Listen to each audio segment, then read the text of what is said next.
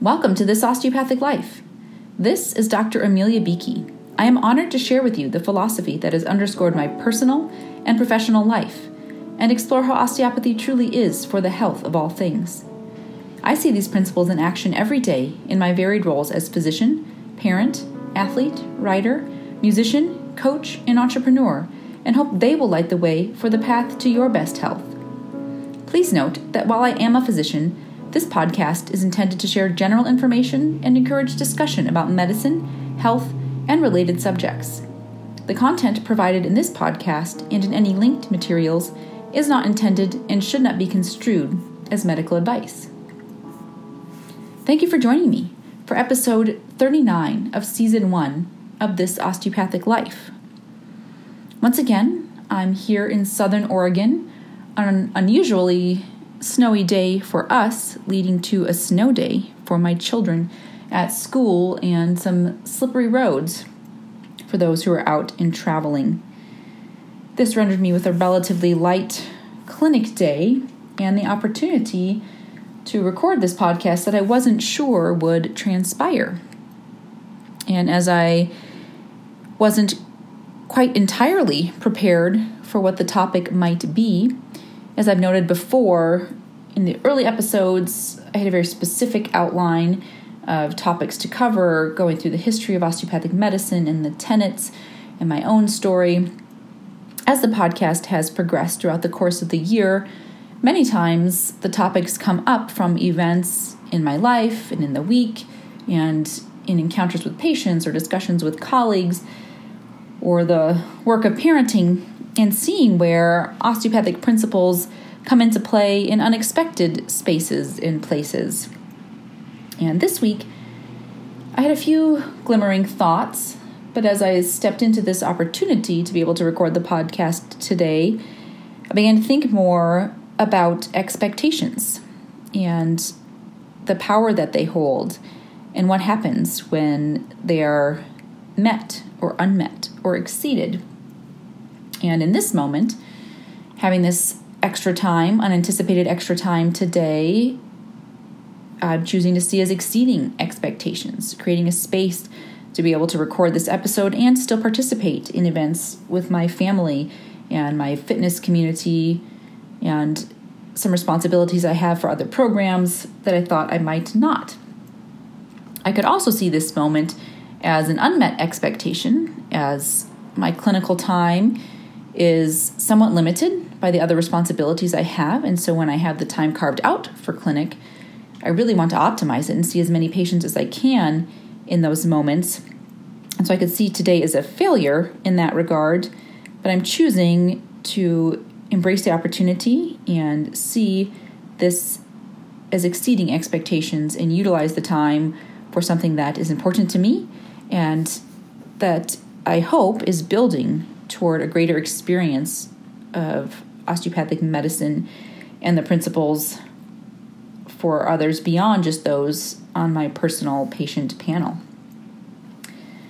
So the thing about expectations, and I actually went back through my own blog. My original blog was at mamatridoc.com, a WordPress account, M A M A T R I D O C. And I pulled over some articles, entries from that blog onto this osteopathic life. But I'd encourage you, if you haven't, to visit that website and look at some of those concepts and experiences. And one was about exceeding expectations. But I'd rather not reference myself as I look into what I'd like to communicate for the podcast today. And so I'll leave that as a reference and I'll put it in the show notes. But I'd like to talk about some other concepts surrounding expectations and how they can improve or challenge our experience and what opportunities we have to perhaps take a bit more control over some of them. There's been an undercurrent of taking our power back as well as surrendering and limiting our struggle. And I think expectations are a key piece of this in many ways. Considering the power of expectations to kind of make or break an experience and wondering how much opportunity we have in anticipation as we create our expectations versus how much we can control our response to them when we get to the end or are within an experience and reviewing the results or the outcome.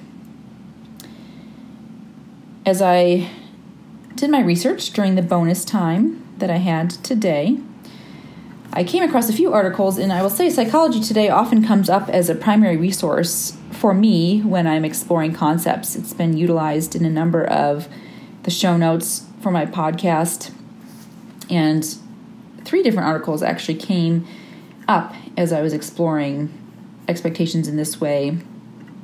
And two of them are associated with authors who cited their own books. And I have not yet read the book as I just came across the articles today, but I will. I've ordered one, and considering the other, although it's listed as being 750 pages long, so I might have to decide when it is that I'll be willing, able, and prepared to delve into that. But one concept that came up from the author of that very long book named Jeremy Sherman, uh, who's a PhD, was the secret to happiness and compassion is low expectations. And as I was discussing with my musician who provides the beautiful opening and closing music for these podcasts, the theme for this next set of podcasts as we move to the end of our first season, we were discussing you know, should we just lower all expectations and then we won't experience disappointment or feel challenged or upset by things? Or do we maintain them and do our best to adjust once the outcome happens so that we're not feeling tortured or upset about them? And this article was interesting to me, and I'll put again the link in the show notes that lowered expectations allow for compassion and happiness in so much that when others don't necessarily bring as much as we thought they might to the table or to an experience we're not disappointed you know we expected minimal from them and in receiving minimal it's a match right so we've received what we thought we might and we can experience happiness or compassion for that person. And on the opposite side of that spectrum is the desire for improvement. And if we want improvement, we often have to raise our expectations so that we can continue to aspire to them and change behaviors or hold others to higher standards to change their behaviors to meet those expectations. And it was an interesting way to think about the opportunity to think, to examine what's most important to us. So, do we want to feel content and generally happy and compassionate? And in which case, this author is suggesting that lower expectations can be more helpful in achieving that. It doesn't necessarily mean no, but perhaps loosening the reins and broadening what can serve as a reasonable outcome for you. If your goal is improving, growing, perhaps higher expectations will help you to get there, being willing to perhaps accept that sometimes they're not going to be met and there's going to have to be some adjustment in behavior, in response, and potentially some modification of the expectations depending on where your goals go. So I thought that was a nice way to give opportunity to be in either realm to have high expectations, to hold others to them, understanding that your goal is for improvement and that you might be disappointed along the way, but you're willing to accept and work with that disappointment because you know you're striving towards something specifically. In other situations, it may be more successful in the idea of eliminating the struggle to lower the expectations, to allow for greater compassion and contentment and happiness to set in. And I want to be clear that in saying that, in practicing that, it doesn't mean letting people get away with things or accepting mistreatment or misbehavior. You know, thinking again from the parent brain as far as you know what my expectations are of my children and where that balance point lies, but also seeing some freedom and the opportunity to move between those two ends of the spectrum of expectations of Sometimes we're going to hold that high standard and expectation and strive for improvement. And sometimes we're going to let it go and understand when good enough is enough and the benefit for the ease exists. One of the other articles from Psychology Today, also from an author whose book I've ordered, and I'll come back with further details, is Loretta Breuning, B R E U N I N G, also PhD. And her article was Stop Anxiety by Adjusting Expectations. And this one delves deeper into the brain chemistry of expectation and when they're met and unmet and how we create them based on past experience and what it means if there's a misalignment, you know, if what we expect based on what we previously experienced doesn't happen, and the opportunity to intervene and steer ourselves away from cortisol, which can lead to greater anxiety, and more toward the path of dopamine release, which is more of a positive feedback, a feel good experience and looking at where we have opportunity to control the development and the predictability of those pathways and the power of repetition. And in this, the author suggesting that repeating the new behavior for 45 days can help you build a new expectation and create new opportunity to have congruency, to have those things met, to allow the past experience uh, to create space for positivity relative to outcomes. In this, I always appreciate the opportunity to think from a very scientific and biochemical point of view, seeing where this emotional experience is mapping in the brain, you know, what the chemical reactions are, and what opportunity we have to lead them in a direction and hopefully for the positive thinking about that idea of repeating the new behavior for 45 days. And this comes right around day 48 for me of having been in the meditation practice and probably right around 45 days of the twice daily meditation and thinking about how that's evolved in my life. And you know I've definitely created a habit in that way. And as far as the expectation, you know, looking at what I expect from my day, you know, that there will be the opportunity for these twice daily and making the commitment to it, but not necessarily having a clear expectation for the direct outcome of that meditation experience. By that, I mean it's not necessarily an immediate direct return. The pause is helpful. You know, the getting ready in the morning, the first one is, happens very early before I do anything else in the day. And the second usually comes around lunchtime, as in my clinical days, I have a bit of a pause there to engage. And so there's immediate response and a met expectation of having time to make that pause and have a reset. But the longer gains from the meditation experience are yet to be seen. You know, it's meant to be a de stressing process that allows the overall experience of life to be improved upon. And so I'm waiting for that. Thinking about athletes in the gym and where we see the greatest challenge with them um, making a consistent commitment to the space and the workouts and the routine. In general, I will say if we can't capture them, you know, to commit to two months, it becomes much more challenging to get them to stay longer. We generally have a 30 day new member on ramping experience.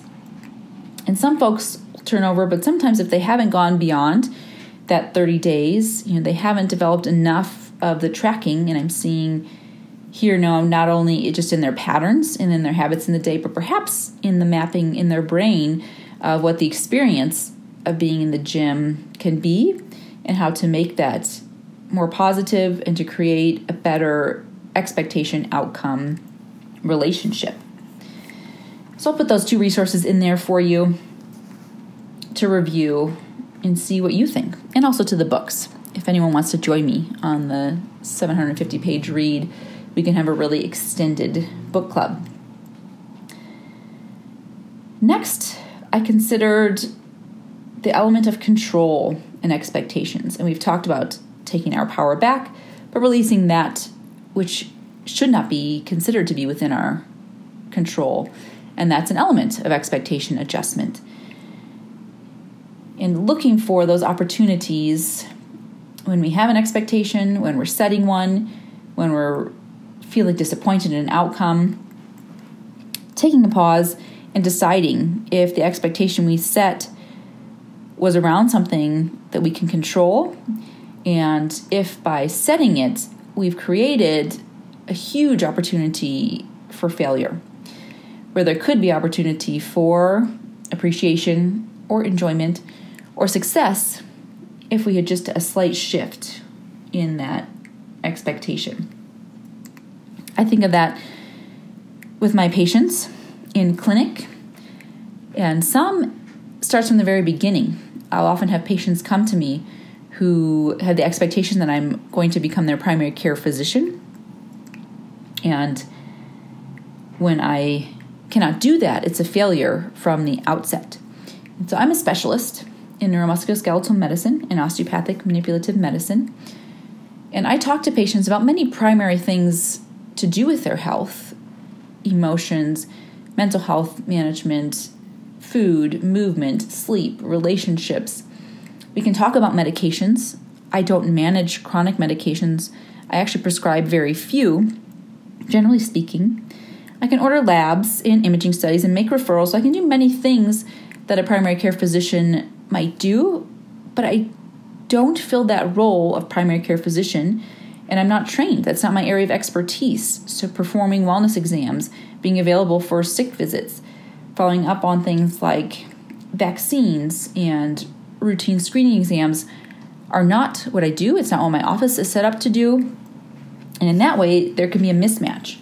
And so, coming into that first visit can feel very disappointing if someone's coming believing they're being set up with a new primary care physician, finding out that I don't fulfill those certain roles that they're seeking. But generally, with a conversation, and as I just shared with you, the things that I am able to do and to work in conjunction with the primary care physician as they're currently have or as I help them to find, the experience can be turned back to positive, and there can be a match in understanding that I can meet many of their needs and recognize that those other pieces are important and be supportive of them in either finding the person who can provide them or cooperating with the person who already does provide those things for them and complementing their full experience of healthcare. Similarly, with patients, either new or with returning patients, who have an expectation of what the results of that single visit will be or what the results of a number of treatments might be. And one of the most dangerous phrases I'll often hear is, I want you to fix me, or I want you to make my pain go away. And there can be a moment when certainly I want that too. We want our patients to feel better and to not have pain. But I also recognize that I didn't create the pain. Oftentimes, the pain has been there for many months or years or decades in some cases, that there are a cohort of underlying contributors, be them physical or mental or emotional or circumstantial or structural. And well, it'd be fantastic if a single treatment could undo all of those. And in some cases, there is significant improvement, you know, after a single encounter of evaluation and treatment and management plan. But many times, there's not going to be you know 100% resolution of symptoms. And if that's the bar if that's where the expectation is it's not going to be a positive experience because we're not going to get there.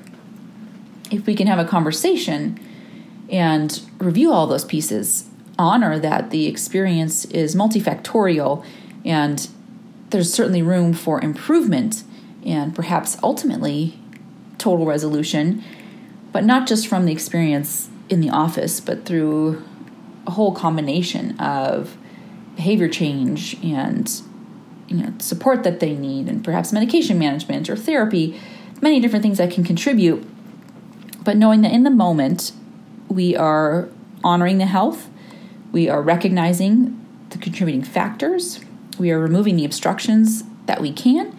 We are acknowledging and recognizing those that exist and maybe aren't yet ready or able to be moved. And create an appropriate expectation that allows for success in the way of steps along the way. You know, putting rocks, allowing us to make stepping stones across the river. You might have to wait on one until someone else can hand us a rock that we can put in front of us and take that next step. And maybe it's another person extending a hand from the other side of the river to help us make that final step across. But building appropriate expectations through a meaningful and honest conversation allows the opportunity for there to be success in the moment rather than disappointment and failed or unmet expectations. Thinking about what our response is to an outcome and certainly how that's impacted by the expectation that we set in advance and what opportunity there might be to make a shift. You know, we had an expectation, the event or experience happened, the outcome did not match. What do we do now?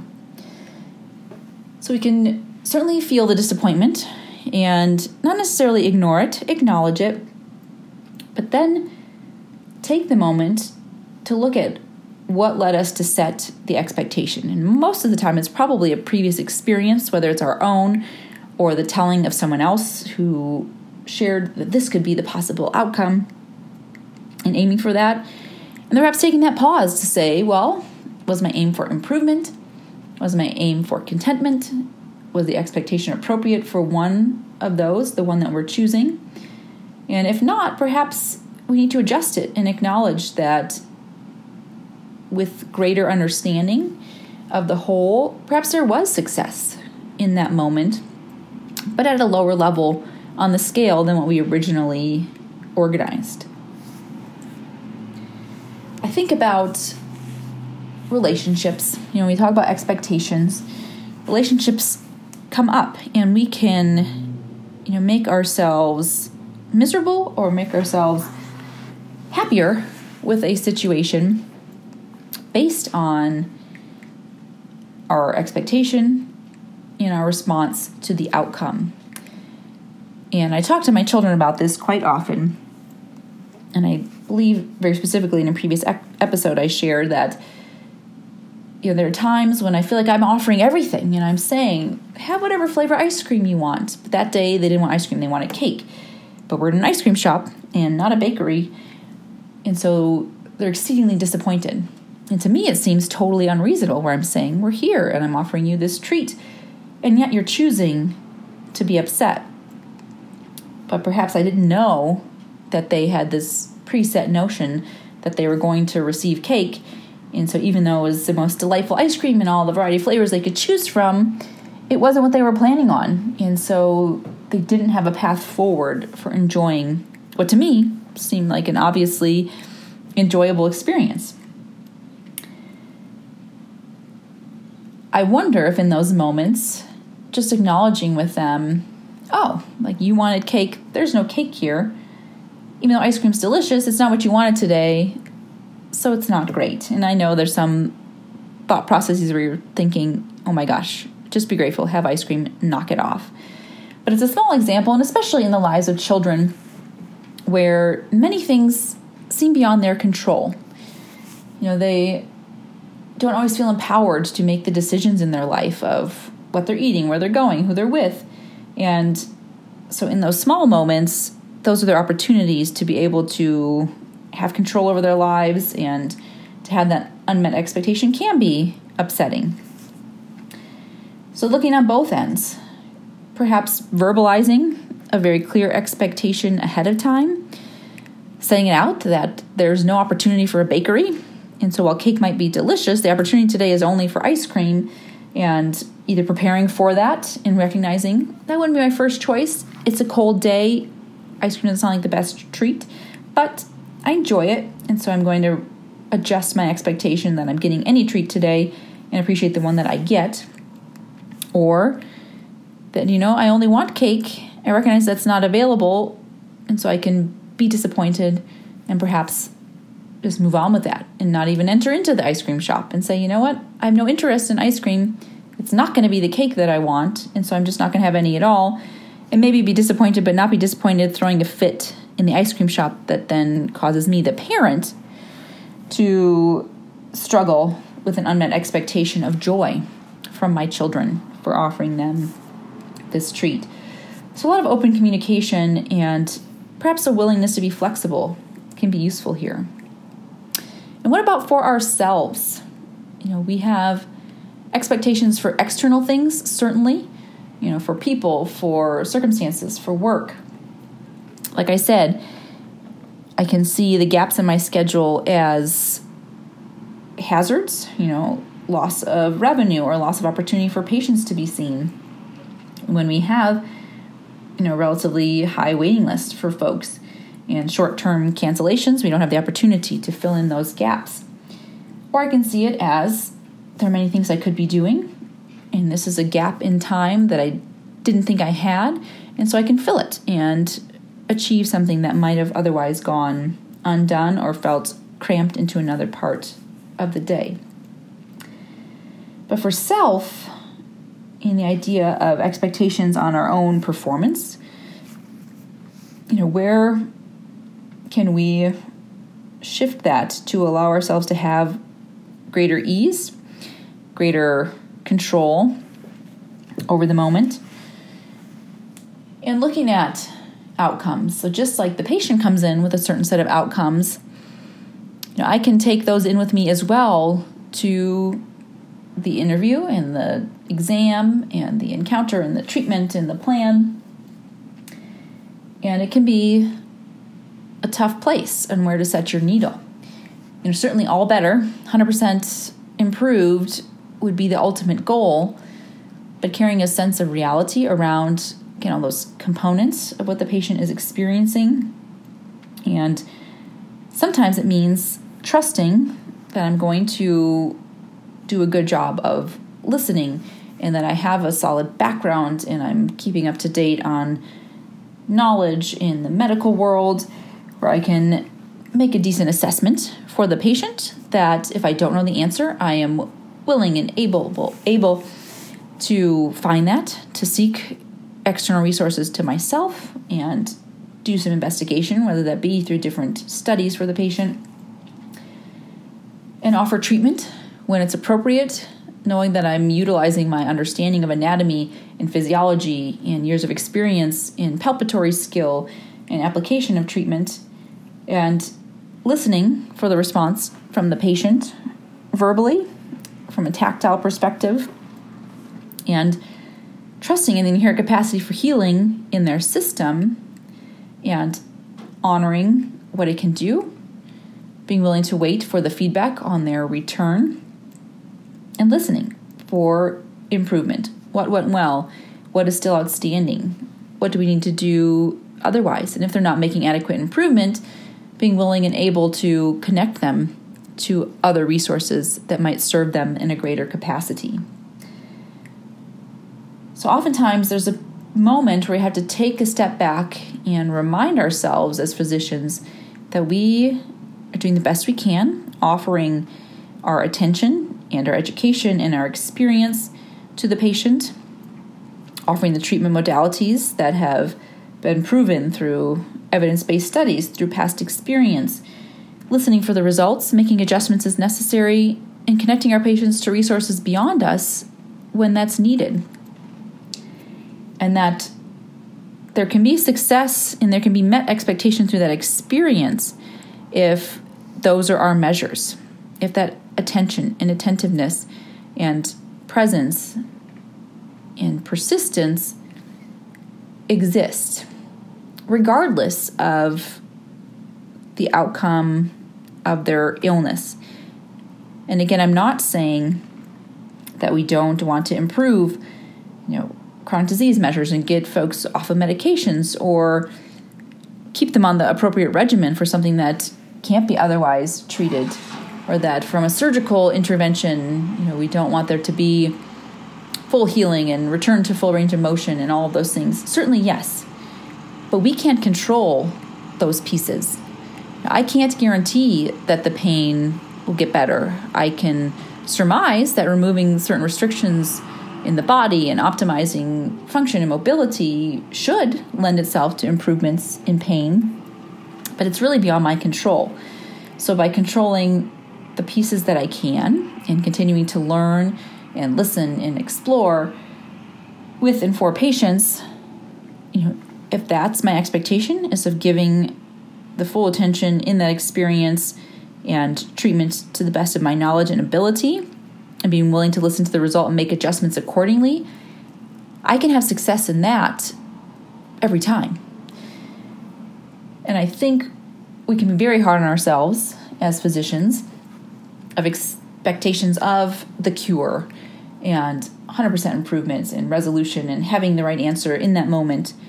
And that can be really challenging. And I suspect a component of what leads to you know, physician burnout, although some say we're not supposed to use that phrase and instead think about moral injury.